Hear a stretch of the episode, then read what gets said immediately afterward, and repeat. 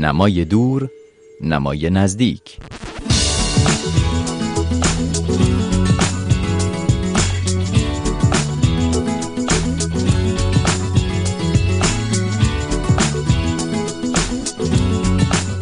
در حالی که ابراهیم رئیسی تولیت آستان رضوی که به دلیل نقش عمدهش در کشتارهای زندانیان در تابستان 1367 به دادستان مرگ مشهور است خود را برای نشستن بر مسند قوه قضایی آماده می کند هفته گذشته ناگهان با انتشار روایتی از یک عضو کانون نویسندگان ایران در نشریات و خبرگزاری های اصلی کشور به اخبار حوزه فرهنگی راه یافت.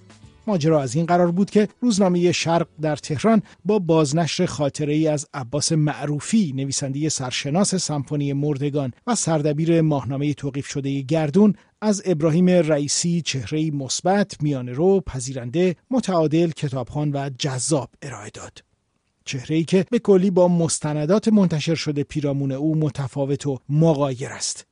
این مصاحبه عباس معروفی ابتدا در یک فصلنامه دانشجویی به نام الفبا در دانشگاه خاج نصیر منتشر شده بود. برای پی بردن به جزئیات بیشتر از عباس معروفی ساکن آلمان دعوت کردم به برنامه نمای دور نمای نزدیک این هفته.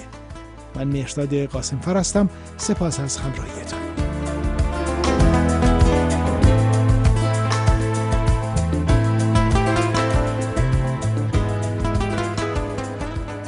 خوش آمدین آقای معروفی به این برنامه نمای دور نمای نزدیک. همینطور که در توضیح مقدماتی هم گفته شد موضوع این هفته نقل قولیه که از طرف شما در ایران این روزها چه در نشریات مکتوب و چه پایگاه خبری کشور میشه گفت به صورت گسترده ای منتشر شده. نقل قولی که در واقع میشه گفت نه حتی تلویحا بلکه صریحا تصویر مثبتی یا بسیار مثبتی از چهره ای در قیاس با آنچه که از او می‌شناسیم یا از او در ذهنیت مخاطبان هست است از چهره ای در حوزه سیاست و در نظام ایران ترسیم می‌کنه که نامش به شدت با یکی از ادوار تاریک و مبهم تاریخ معاصر ایران گره خورده. چهره ای که کافی اسم کشتارهای تابستان 67 در جمهوری اسلامی مطرح بشه تا اسمش به یاد بیاد. ابراهیم رئیسی کسی که این روزا داره خودش رو برای نشستن بر مسند قاضی القضاتی جمهوری اسلامی رئیس قوه قضاییه کشور آماده می‌کنه. من سلام می‌کنم خدمت شنوندگان عزیز و سلام می‌کنم به آقای قاسمفر عزیز دوستم.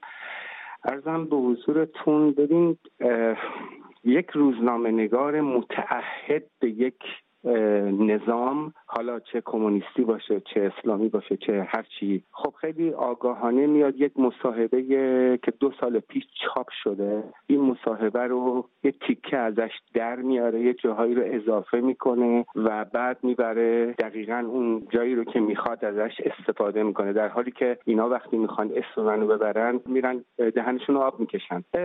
من متاسفم که چنین شرایطی به وجود آورده. ولی من نویسندم و نظری رو که نوشتم مصاحبه که نوشتم حدود 20 صفحه بوده که اینا حدود یک صفحه شد در آوردن از اون یک صفحه. این کاری است که معمولا توی جمهوری اسلامی می‌شد. من یادم هست مجله های مثلا گردون هم که منتشر می‌شد یک گروهی بودن توی کیهان سی و چهار نفر بودن که رهبرشون بعدا وزیر ارشاد شد. اینا کارشون این بود که تکه های نوشته های ما رو لابلا شد در می آوردن هم می‌کردن و میفرستادن تا از ما چهره های مخوف بسازن. و همین بود که هر شب کیهان تهران مثلا می نوشت عباس معروفی این کرکس شاهنشاهی من من تو زمان انقلاب 20 سالم بوده چجوری می‌تونم کرکس شاهنشاهی باشم؟ خب این برخوردیه که در طول این چهل سال اینا با ما کردن اهل دیالوگ نبودن و کل اون مصاحبه رو من از زندگیم گفتم از کانون نویسندگان گفتم از اون لحظه که اسناد کانون رو من مسئول شدم توسط هیئت دبیران آقای شاملو آقای گلچیری آقای مختاری آقای پرهام. و آقای محمد علی که من اسناد کانون رو خالی کردم و روزی که من رفتم پیش رئیسی این خطر یعنی این احساس خطر تو کله من موج می‌زد که نکنه که مثلا این بو برده باشه یا اینا فهمیده باشن که من در سال شست اسناد کانون رو خالی کردم. و خب ما نویسنده ایم. بارها اینا هی گفتیم که ما نویسنده ایم. اینا برداشت عوضی می‌کنن. من چیزی که برام اتفاق افتاد در سال هفتاد مجله من توقیف شد و یک روز من دیگه تابستون بود رفته بودم تو باغ پدرم بودم که آقای مهدی شجاعی از دوستای همکلاسی قدیم من اومد شهمیزاد گفت عباس چی کار می‌کنی اینجا؟ پاشی برو تهران. اینا دیشب تو حوزه هنری زم آبینی شریعت مداری مهدی نصیری اون بازپرس نوری و حجت الاسلام آقایی گروه اینجوری. اینا حکم اعدام برات بریدن. گفتن شما سنگسری هستین پدر تو سنگسری فامیل حجبر یزدانی هستین. دارن وصلت می‌کنن به بابیگری و باهیگری. برو یه فکری به حال خودت بکن. من رفتم تهران دیدم آره اینجوری شده. و خب دیگه به پرپر افتاده بودم.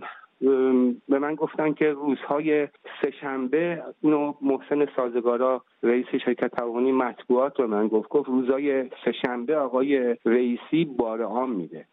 گروه هایی میرن دست دسته میرن تو و من سه تا چهار تا سهشنبه رفتم و نمی‌رسید. از شیش صبح می‌رفتم اسمی نوشتم و نوبتم نمی‌شد. بالاخره نوبتم شد رفتم تو و نزدیک های ظهر بود که پنج نفر ما رو فرستادن تو. بعد گفت شما. گفتم من عباس معروفی هستم. گفت همون عباس معروفی معروف؟ گفتم بله همون کرکس شاهنشاهی به قول کیهان. گفت شما بمونید. بعد گفت آقا چیکار می‌کنی؟ گفتم من رمان می‌نویسم edit می‌کنم.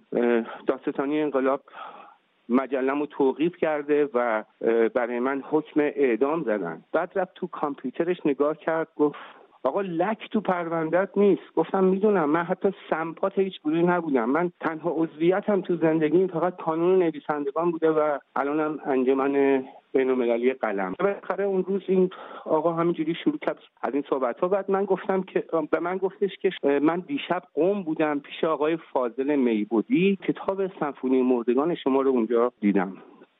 برداشتم خوندم بودم ازش بگیرم دیدم امضا کردیم به من نداد. دلم می‌خواد اینو بخونم. گفتم اتفاقا چاپ جدیدش الان تو کیفم یه نسخهش هست. کتابو گذاشتم رو میز گفتش که خب چقدر قیمتش؟ گفتم قابلی نداره. گفت نه اینجا میز قضا و قدره. گفتم 300 تومن. 300 تومن در آورد گذاشت منم برداشتم. و بعد گفت شما گردون ها رو از تا این شماره که منتشر شده بیارید. من خودم شخصا بررسی کنم. من گفتم باشه صبح میگم براتون بیارم. گفت نه همین الان دیره. تلفنش اینجوری برگردون طرف من گفت زنگ بزن بیارم. من زنگ زدم به همکار مجلم گفتم که گردونا رو بیار. گردونا رو بهش دادم و بعد حکمی که مثلا توقیف و حکم اعدام برای خود من یک باره این تقریبا پنج شیش روز بعد عدم صلاحیت خورد و خب من در تاریخ مطبوعات ایران اولین مجله و مدیر مجله بودم که در حضور هیئت منصفه محاکمه شدم. بسیار خب نکته ای که وجود داره این است که می‌دونید این موضوع هواشی داره. ابراهیم رئیسی در دوران انتخابات ریاست جمهوری به دلیل اسناد و هواشی زیادی که پیرامون سوابقش توی ماجرای کشتار 67 منتشر شد و حتی از طرف اصلاح طلبای درون حکومت هم مورد حجوم بسیار شدیدی قرار داشت. ستادش از همه روش های تبلیغاتی عام پسند از جمله مثلا دیدارش با یک خواننده سابقا زیرزمینی حالا امیر تتلو. سعی کرد بهره ببره برای ایجاد محبوبیت پیرامون آقای رئیسی. اما حالا یک نویسنده عضو کانون نویسندگان ایران که سالهاست اجازه ورود بدون عواقب به کشورش رو هم نداره نقل قولی از او منتشر میشه که انتشار وسیعش به نظر میاد آقای معروفی نمی‌تونه اتفاقی باشه. آیا به نظر شما این این بازنشر وسیع برای ترمیم چهره شهیدن آسیب آقای رئیسی بوده یا تحلیلتون چی است از این موضوع؟ ببین صد درصد. حرف شما درسته مهداد عزیز. من خب معلومه. یعنی اینا مطلب من مطلبم چاپ میشه. دو سال پیش چاپ شده و یک مطلبی حدود 20 صفحه است. یک صفحه در آوردن و یه مقدارم توش در واقع روتوش کردن و یه کارایی کردن که یه جوری دقیقا اون جوری که دوست دارن بتونن انتشار بدن. و من اینا رو گاهی در نمایشگاه کتاب فرانکفورت که هر سال من شرکت می‌کنم گاهی این خبرنگارای این چونین رو می‌بینم. چون ببین اینا خبرنگاران متعهد هستن.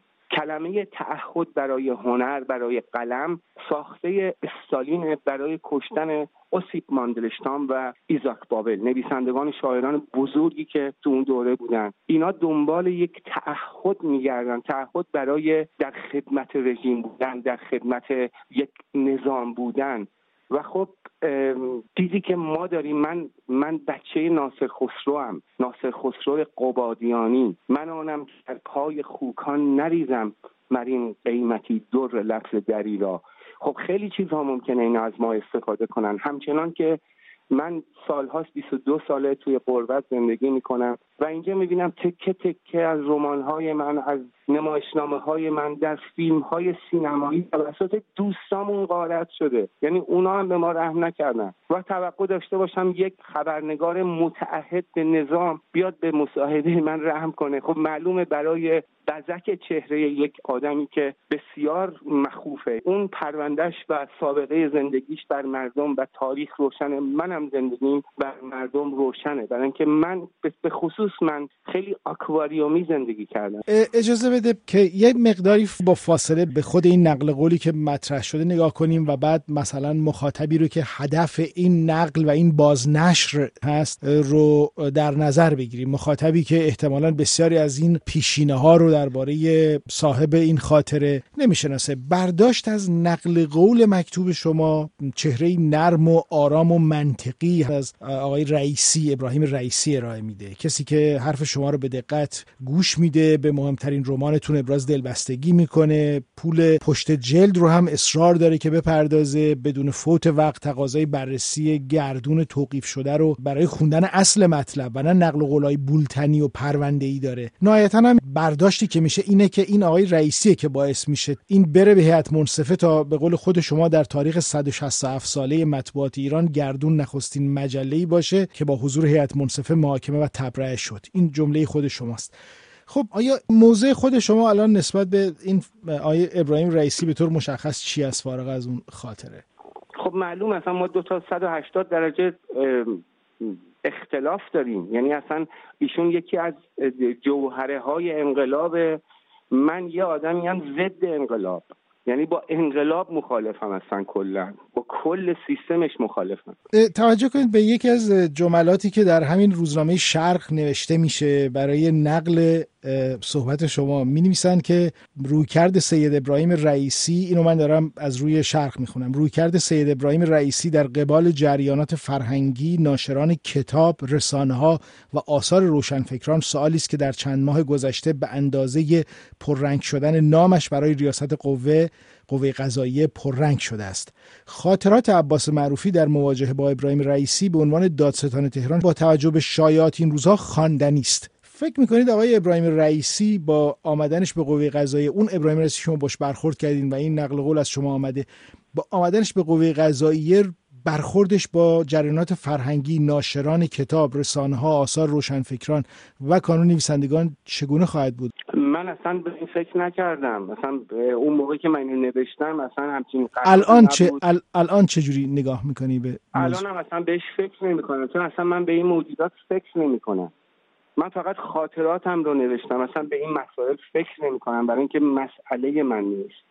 و خب در مورد سوال قبلتر شما یک سوال قبلتر شما که پرسیدین این رو هم برای محکم کاری بگم. اگر 45 سال قلم زدن من نتونه موضوع منو مشخص کنه. این چهار تا جمله هم که الان گفتم دوزار نمیاد. من محکم سر جان بایستادم عضو کانون نویسندگانم کارامو انجام دادم نوشته همش روشنه. و اگر نتونه از من دفاع کنه و نتونه منو نگه داره بهتره که همین الان بیفتم. و اگر خیلی راست میگن و اهل راستی هستن کل مصاحبه رو چاپ کنن تو مصاحبه راجع به زندگیم گفتم. یعنی کل مصاحبه رو وقتی کسی بخونه دیگه این از سوش متبادر نمیشه. ولی اینا دقیقا یه تیکه ای رو در آوردن درست در زمانی که ایشون می‌خواد بشه رئیس قوه قضاییه و می‌خوان ازش در واقع می‌خوان آبتوبه بریزن روش. و به حال نظام جمهوری اسلامی ایران با حرف من این کارو نمی‌کنه. ولی اینا برای مصرف داخلیشونه. برای مصرف داخلی بله آبتوبه میریزن توش. بله ایشون خیلی فرهنگی هستن خیلی فلان هستن. میتون همه کار می‌تونن بکنن ولی نمی‌تونن به حساب کسی بنویسن آنچه که شنیدید گفتگوی من با عباس معروفی نویسنده ساکن آلمان بود. پیرامون روایتی که از او درباره ابراهیم رئیسی تولیت فعلی آستان رضوی در رسانه‌های کشور منتشر شده. من مهرداد قاسمفر هستم. تا هفته بعد.